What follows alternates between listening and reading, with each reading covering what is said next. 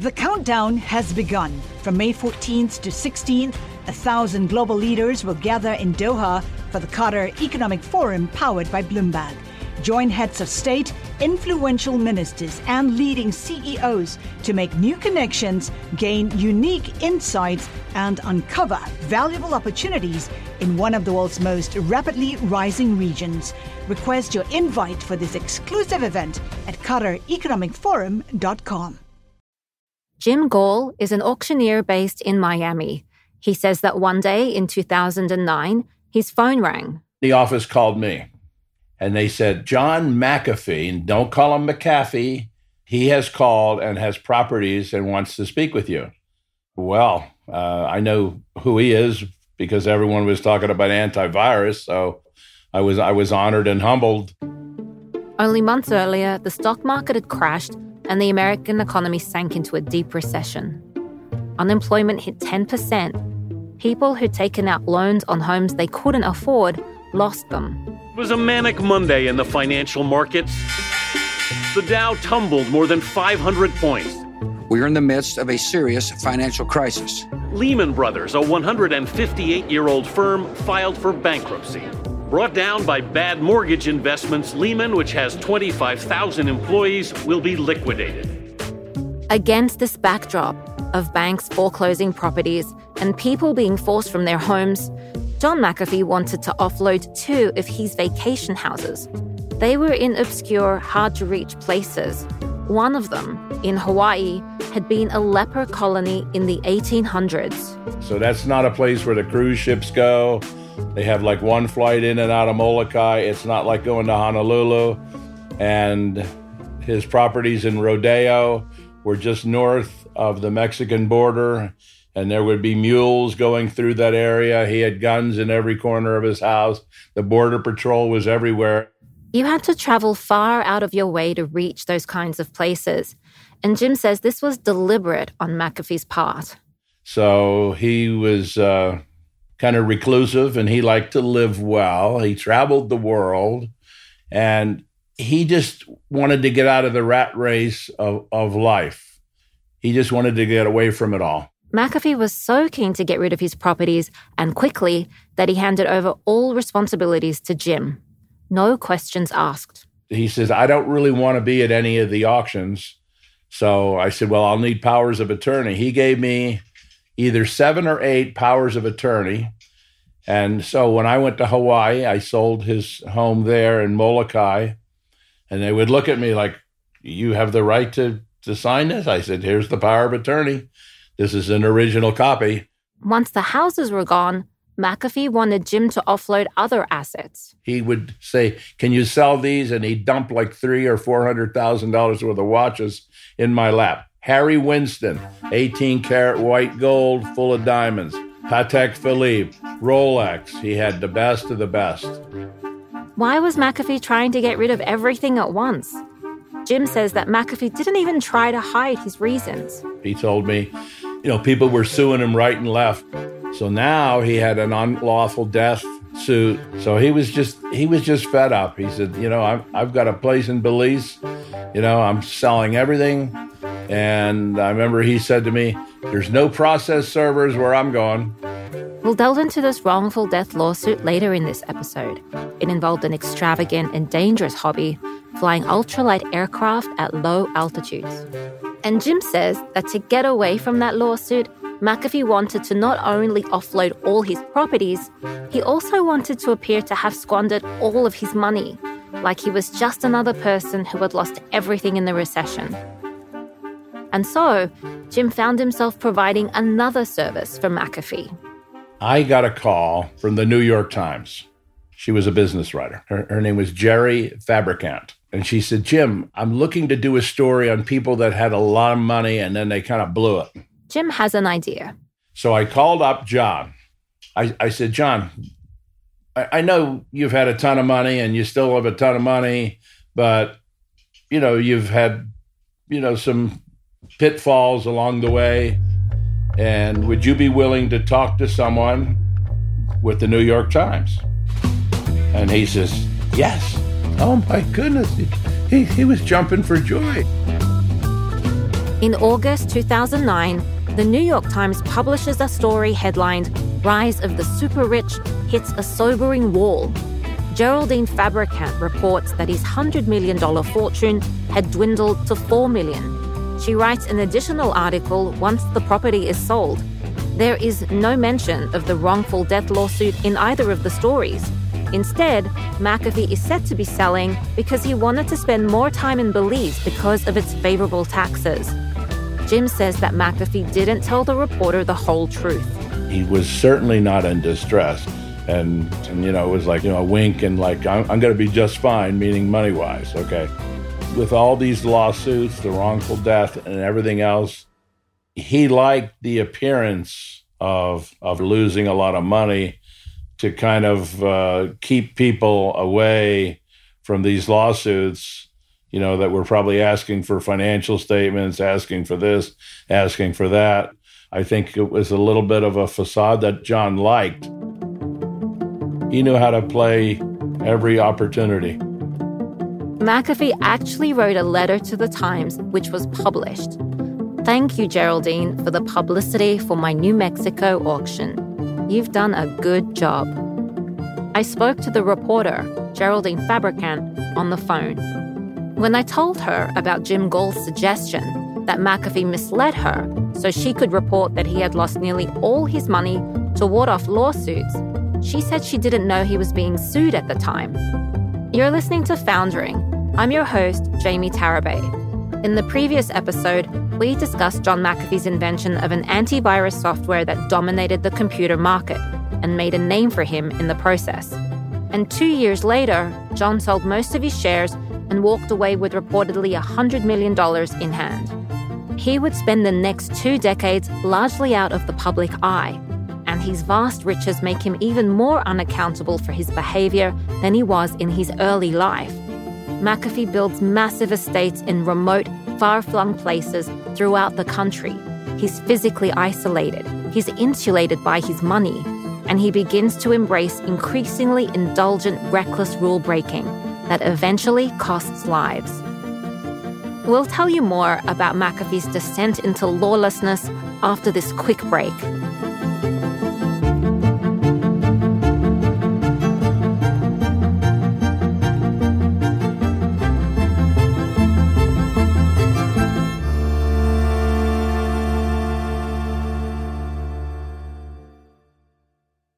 Join Bloomberg in San Francisco or virtually on May 7th for the Future Investor Data Powered Transformations. This 2024 event series will examine how data is not only playing a pivotal role in investment decisions, but serves as a driving force behind the construction of innovative, investable enterprises. This series is proudly sponsored by Invesco QQQ. Register at bloomberglive.com slash futureinvestor slash radio. John McAfee had exhibited impulsive behavior throughout his adult life, but he was emboldened by his increasing wealth and position to push boundaries even further. When we were interviewing computer programmers who knew McAfee in the 1980s, they talked about his early interest in computer viruses. But several of them also wanted to highlight that there was another thing he was just as obsessed with at the same time. You know, probably the biggest thing was was when he wanted me to start uh, putting together sex parties. But one day out of the blue, he called up. I still remember this day. My wife said, Hey, you know, this guy, John McAfee's on the phone. That's Roger Grimes. Roger was one of the analysts helping John McAfee crack computer viruses. The two of them had a professional relationship. McAfee would send Roger a virus. Roger would disassemble the virus, analyze it, write a report, and send that back to John. Roger said he looked up to McAfee. He was only 22 years old and starting out in the industry, and he was so excited to get the call. He was hoping for a permanent job in McAfee's company, but he never expected to be asked to help with this. And so John was calling to tell me that he had this great idea and that he uh, wanted uh, he wanted to get people tested for AIDS, and you'd get like a driver's license looking thing that would talk about whether or not you had AIDS or not. And if you didn't have AIDS, uh, you could go to these uh, club parties he put together that were really swinger sex parties. And he said, Hey, I'm starting one in California. I would like you to start one in New York City. Roger says this was in 1988 or 89. There was an epidemic of AIDS at the time. Up to 90% of people who contracted the disease died. Scientists were trying to understand how it was transmitted or how it affected people, and fear of AIDS was rampant. I remember as soon as he said the idea to me that I was kind of put off. I'm like, is it even legal? And, you know, if you get a test that you don't have AIDS, you know, does that mean you don't have AIDS when you're at the party later on? And how? And I don't think the tests were very accurate at the time. And, and I just, you know, it was just seemed kind of slimy, weird. So as he was super excited, he was like, okay, I need you to follow up on this. I just completely blew it off. Roger says McAfee was single minded about this and chased him relentlessly. I mean, for months, he is just calling me nonstop about how far along I'm getting and, you know, trying to open these swinger sex club things. And I'm doing nothing. So I'm ghosting him. And eventually, you know, remember, you know, one time he had called my wife and picked up the phone and she said, it's John McAfee. And I'm like, I don't want to talk to him. Just don't, you know, I don't want to talk to him. Like, so it, it the, it definitely turned. Uh, and from that, uh, you know, he stopped sending me work, stopped talking to me, in the years since, McAfee bragged on social media about his sexual conquests, about having multiple partners, and about seeing sex workers. But Roger says that this business idea was off putting and offensive to many of the people who knew about it. I think John McAfee and his sexual proclivities are fairly well known. And I think that he just saw this, he was being an entrepreneur and he saw a need and he was putting together a new business. And, you know, but every single person, at least that I know, when we talked about it, it was just kind of like wigged out. If starting a swinger sex club is one sign of how McAfee defied social norms, another was his relationship with women. To tell that story, we have to go back in time to the mid 70s when John McAfee was working as a programmer. His employer reassigned him from California to Cincinnati, Ohio, where he met a teenage girl named Barbara Depke. And both of us took the bus downtown. And so I met him on the bus. And he just came up to me and asked me out, I guess. I don't remember exactly, but um, I was young. You know, I was like 17 or 18. Barbara dated John from 1974 to 77. She said he was around 30 years old when they got together, fresh off of his breakup from his first wife, Fran. Yeah, he was 11 years older. And so um, I did go um, to his house with him. You know, we went out and um, we um, actually um, got on very well right away. And I ended up moving in with him. She remembers what drew her to him he had beautiful green eyes and he had this voice that was just just um, mesmerizing and he was very handsome. Women just felt i don't know what it was some magnetism that he had. It was just very strange. They soon began traveling together. They went to mexico belize and then mcafee got a job with siemens in germany and she went with him. She said she posed as his wife although they weren't married at the time they had a calm domestic life with one constant nagging interruption. It was so normal. You know, my life with him was just so normal. And then we had lunch and you know, I would make dinner for him. He went to work and then he would come home. But the whole time he was gone at work, I would worry, like, okay, who's he fucking now? You know, or is, is he fucking his secretary or whatever? This was something that Barbara slipped into conversation so casually. I was shocked. She said that John was constantly cheating on her. He was uh, always interested in other women. So I never trusted him, ever.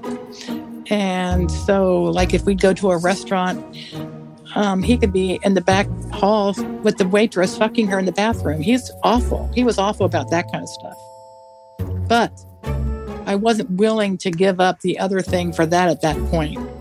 And I, you know, we would talk about it, but he was, I, I believe yeah, that was our worst. That was the worst thing. He really um, would cheat on me all the time. I couldn't even have a friend, actually. I, if I had a friend, he would be in bed with her the next day. It's amazing how with, when we were together that women would just like fall in his spell and sleep with him or go away with him or you know it, it was just amazing. This experience changed Barbara. It made her neurotic, suspicious, well, he tried to hide it, but I would spy on him Like he'd leave the house with his underwear on right and come back with them on backwards or inside out. Or the bed was messed up if I was gone, or I'd come home, I'd find things that I knew, you know, underwear and whatever. Eventually, she said she was fed up with the cheating and she broke up with McAfee. When I finally left him, I was like so upset about the whole thing and torn up. You would not believe how much I loved him. Actually, I really, really loved John a lot. And I still do because he wasn't anything to me like he was to anybody else. Decades later in conversation, Barbara still gets emotional when she talks about John. She said their relationship was singular. And she also stressed how young she was and how inexperienced she was when she first met him. I was young and sweet and innocent, and he treated me, he just treated me like a little princess. I can't, he was my protector. He was my best friend. He was my lover. John's first wife, Fran, was also 18 when she met him.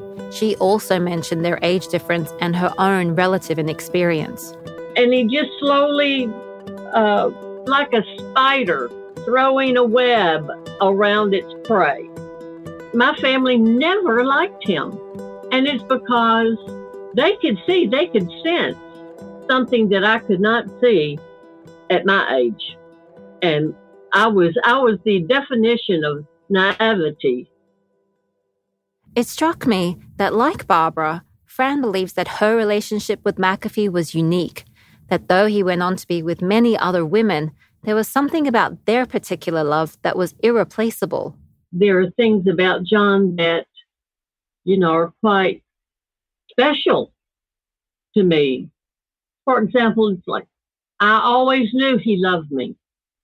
He used to tell me you're you're the thing that grounds me. There's nobody else in my life that grounds me. Even now, decades later, in some ways he's still a good person in their eyes.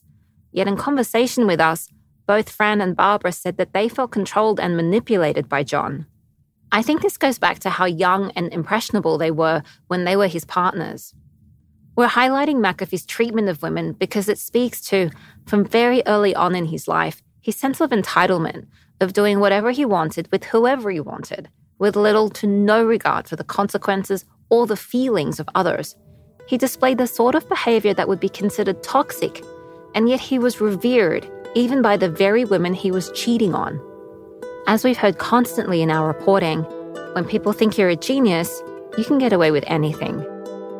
We'll be right back.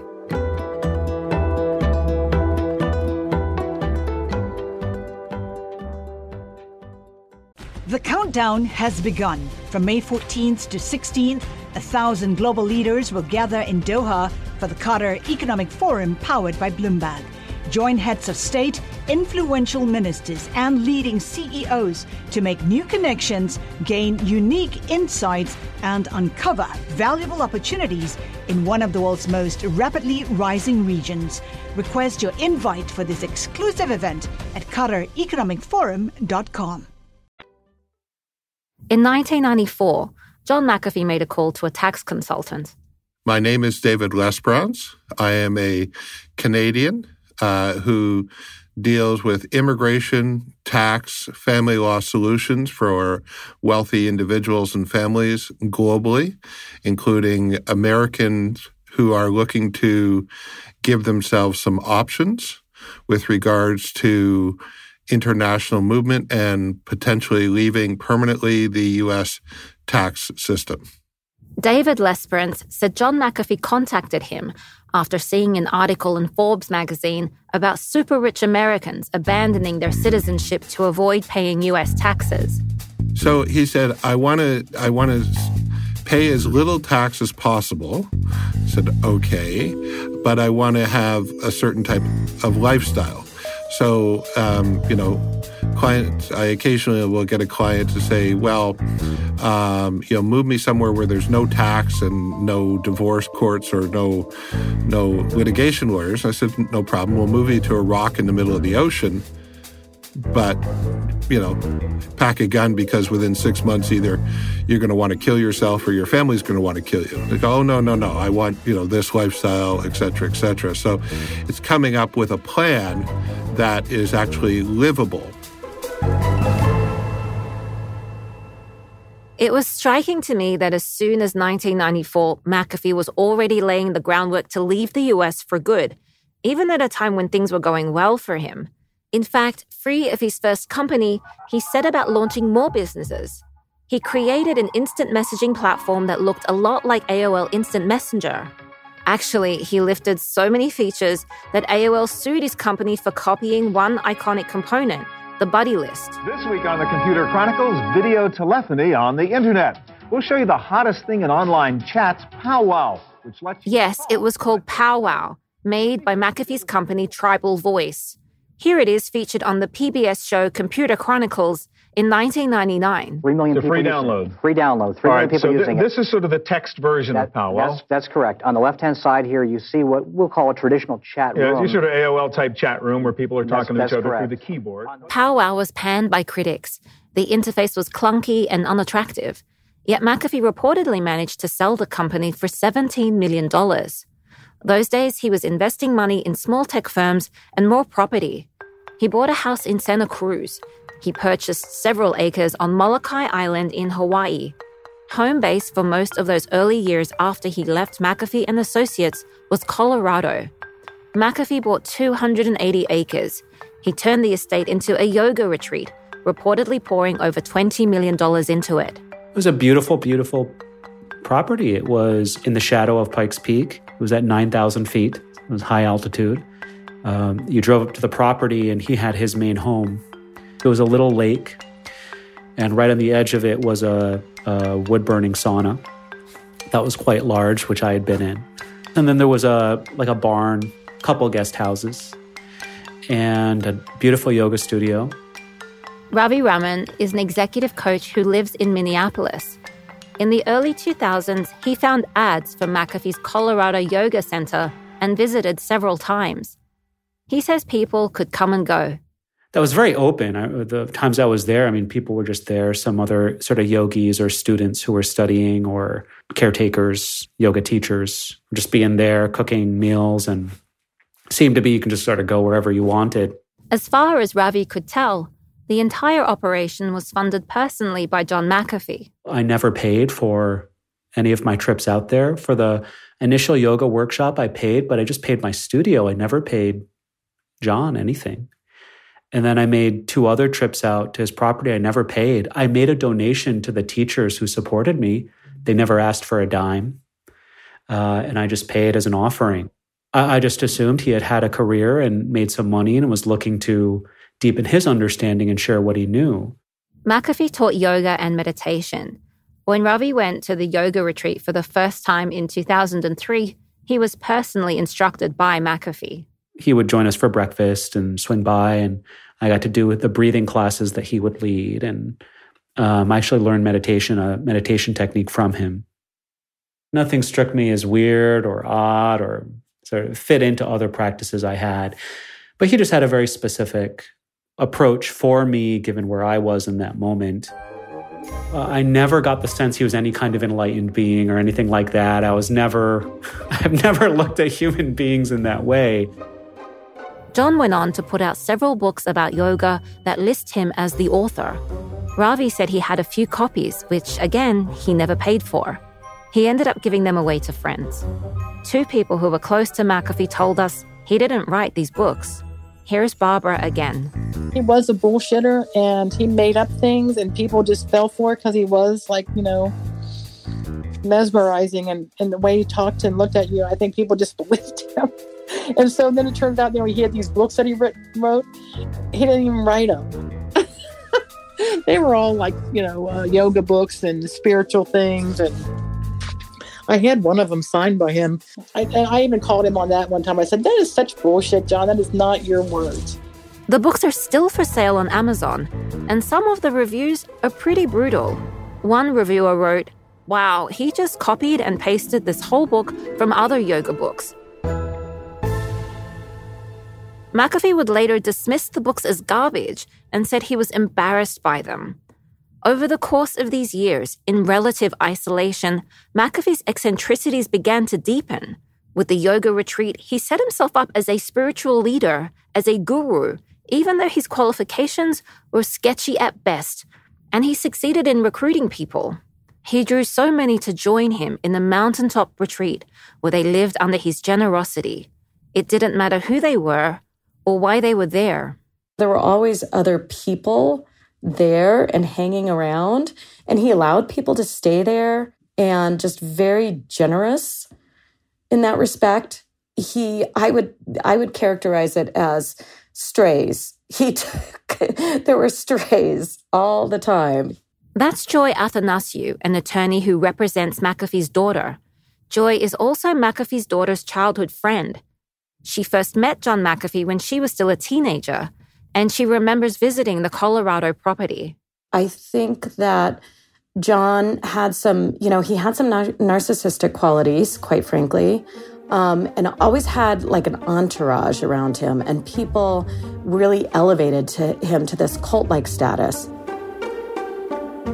The Colorado years were significant because they were the beginning of a pattern. This was the first time John McAfee would create his own world where he made the rules. He began to see what his money could buy his own mountaintop kingdom. He had a desire to go to out of the way places where his charisma and personality could dominate. As far as we can tell, Woodland Park, Colorado is the only place where this formula didn't end in tragedy.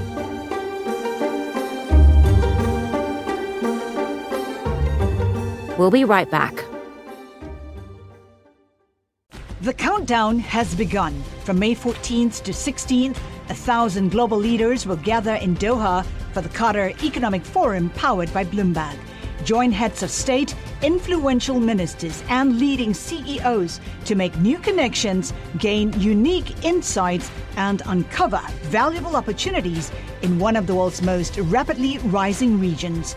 Request your invite for this exclusive event at QatarEconomicForum.com. In 2006, McAfee got bored doing yoga and he picks up a new hobby he called aero trekking. Here's Javier Prato, a videographer who worked with McAfee. You know, aero trekking is kind of like a, it's a mix of a motorcycle and a hang glider. There's speed there, so you can because there's an engine in the back. A- a- adrenaline, you know, it's like a it's like a sport. Aero trekking, on the face of it, looks almost absurdly dangerous. It's the art of flying an ultralight aircraft really low to the ground. The planes they use for aero trekking have an engine, run on fuel, and often have fabric wings. And there's no cockpit. You're entirely exposed. The aircraft are small, light, and nimble, so you can skim along canyon walls, the mountainside, and the tops of trees. McAfee wanted Javier to make a series of ads, and he flew Javier out to New Mexico to see aero trekking up close. On his way there, aboard McAfee's private plane, Javier had a conversation with the pilot.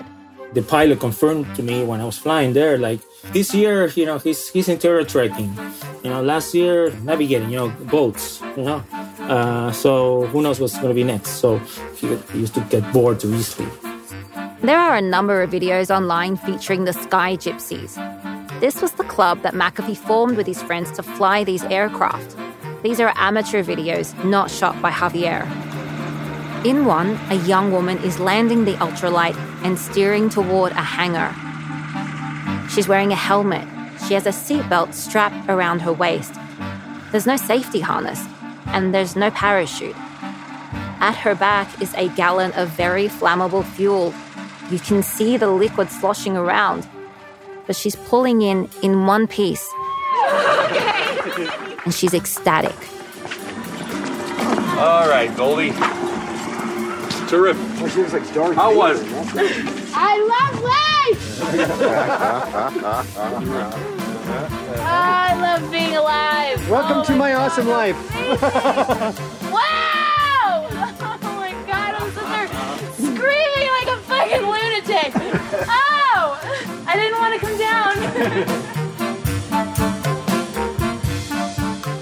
This was filmed on McAfee's property in Rodeo, New Mexico, the site that the auctioneer Jim Gall said was kind of scary, guns everywhere, Border Patrol agents nearby. Anyway, this was a 157 acre spread. McAfee spent about $11 million building a complex for him and his friends to fly ultralight aircraft. McAfee created a business called Southwest Aerotrekking Academy, and Sky Gypsies released ads enticing people to come out and go for a ride. He built a general store and a movie theater and a cafe, and bought vintage cars for guests to check out. For a time, it seemed like a fantastical desert oasis for McAfee and his fellow adrenaline junkies. But then one morning in November 2006, two people went for a ride in one of the aircraft. They crashed into a canyon and died. One of those killed was McAfee's nephew Joel Bateau, who was working as an instructor at the academy. Then um, I hear I get the call that one of the, his instructors uh, got killed in an accident. Um, after that, we basically lost touch, and he was uh, he was very depressed, you know, and shocked about what happened. Joel Bateau was 22 years old. The other person flying with Joel was Robert Gilson, a retired pipe fitter from New Hampshire. Here's Gilson's family lawyer, Frank Fleming. He read about aerotrekking in a magazine, uh, responded to the article by getting in touch with McAfee's school, and uh, signed up and went out and took a took a ride. I think he took one or two rides before the fatal crash but um, on the third or fourth hop uh, with Mr. Bateau, they flew into the mountain. Frank is an aviation lawyer. For decades, he has represented families in plane crashes, helicopter crashes, and military crashes. It's clearly a consequence of an undertrained and ill equipped pilot who had no business flying with passengers or uh, students. The pilot, Joel Bateau, obviously flew into a box canyon where he was surrounded on several sides by terrain. Uh, and then he tried to turn and didn't allow enough room for the aircraft to complete the turn and flew into the side of a mountain. Uh, and um, that's an unforgiving situation. I mean, most pilots don't want to go into box canyons under any circumstances. But that's that's the feeling that they're trying to generate. We got a copy of the police report from the Cochise County Sheriff's Department in Arizona. It says that a small plane crashed in a place called Starvation Canyon. Fire enveloped the aircraft, leaving only the metal framework and engine behind. One body was burned beyond recognition. A second was thrown over a hundred feet away. Joel Bateau's parents provided his dental records to help identify the remains. And the sheriff's report contained one other alarming detail that the pilot had been in a previous accident just four months prior to the fatal crash. In that incident, the engine died on his ultralight aircraft mid flight, and he tried to do an emergency landing in the best place he could find. The plane hit several rocks and flipped over. The ultralight was totaled, and Joel sustained injuries to his left arm. He told police that the plane belonged to his uncle, John McAfee. Frank Fleming said that once the crash was reconstructed, they filed a claim against McAfee, Southwest Aero Trekking Academy, and Joel Bateau's father, John Bateau. The lawsuit was filed in 2008 just one year later, McAfee was selling off his properties to leave for Belize, where he declared that he would be out of the court's reach. He took off, leaving behind the grieving families, including his ex wife's relatives. For years, McAfee had been living by his own rules, defying convention, but now he was disregarding court orders. He ignored requests to produce financial documents he left to build yet another new life, this time on the shores of the Caribbean, while thumbing his nose at the American justice system. We will talk about Belize a lot in a different episode. We know that in three short years after moving there, McAfee would be forced to come back home. And during this time, Frank Fleming kept pushing on the wrongful death lawsuit. and he was also trying to compel McAfee to testify. He eventually succeeded. When McAfee returned to the US, he was deposed. Here's Fleming. I did not think he was a good witness. I did not think he was credible. Um, he very arrogant and contemptuous of the process.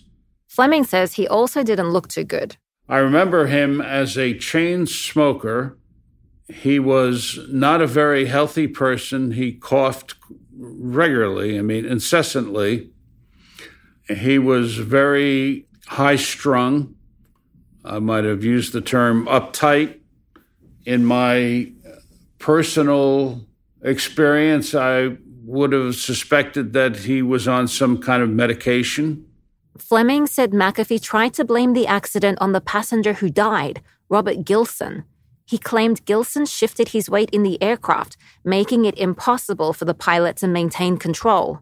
Also, Gilson had had heart problems months before he turned up in New Mexico, and McAfee's side tried to suggest that he'd had a heart attack, and that caused the crash. But Fleming says there's no evidence of McAfee's claims. McAfee wasn't just antagonistic towards the people suing him, he made things difficult for his own lawyers too. He fired at least one of them. I contacted one of McAfee's lawyers, Ralph Ellenwood, and asked him several times for an interview. He agreed at first, and then emailed me later to say that he'd changed his mind, that talking to me, quote, would be an ethical minefield. Several people who were named as defendants in the trial, including John Bateau, the pilot's father, did not respond to our requests for interviews. Fleming said McAfee was deposed several times because he kept refusing to produce financial documents. When the judge forced McAfee to turn over the documents, they showed that McAfee paid for the aircraft, for the flight complex, for pretty much everything there. McAfee's financial documents also showed where some of his money was kept. Here's Fleming. I, I should also point out that he had some sort of a trust set up, organized in the Cook Islands that tells you a lot about the purpose of the trust. The Cook Islands in the Pacific are outside of US jurisdiction. They serve as a notorious tax haven for the wealthy. They can also be used by Americans who want to protect their assets from lawsuits. We scoured SEC filings and court documents to see what we could find out about McAfee's trust. It was originally set up in John and his ex wife Judy's name in 1993. That year, he transferred at least half of his shares in McAfee Associates to the trust. Judy took control of it after they divorced in 2006, and by that point, its assets were worth about $7 million. Which brings me to the kicker in the aero trekking lawsuit. McAfee could have avoided a lot of this trouble because the family of the crash victim, Robert Gilson, began proceedings by offering to settle without trial if McAfee agreed to pay half a million dollars. That would make it all go away. McAfee turned it down.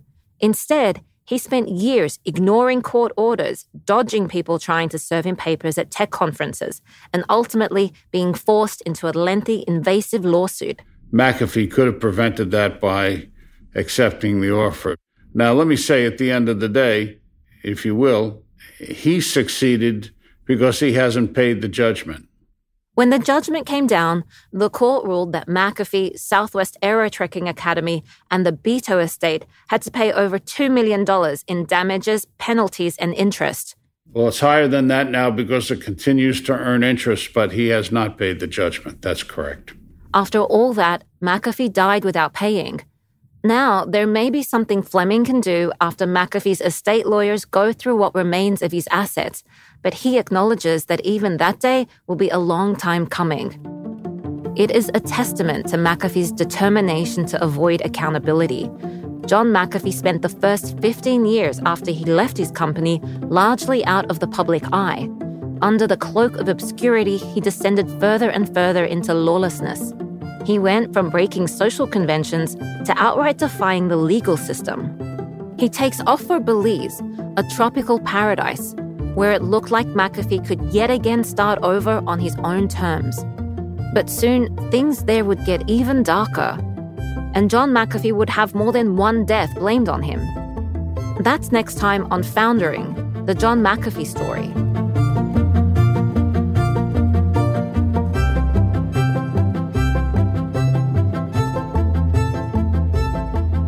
Foundering is hosted by me, Jamie Tarabay. Sean Wen is our executive producer. Matthew Bremner, Anders Melin, Eileen Peng, and Joe Williams contributed reporting to this episode. Special thanks to Prarthana Prakash. Molly Nugent is our associate producer. Sharif Youssef is our audio engineer. Mark Milian, Anne Vandermeer, Andy Martin, and Molly Schuetz are our story editors. Be sure to subscribe. And if you like our show, leave a review. Most importantly, tell your friends. See you next time.